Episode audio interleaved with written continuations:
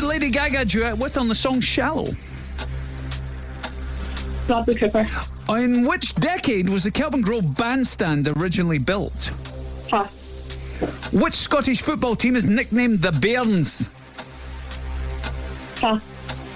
Which Netflix show includes Francesca Fargo, Harry Jowsey, and Chloe Veitch? Too hot to handle.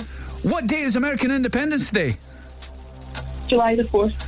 In which country did moussaka originate?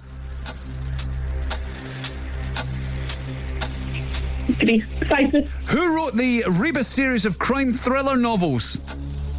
Pass. Which word do you use to wake an Amazon Echo smart speaker? Alexa. What's 144 divided by 3?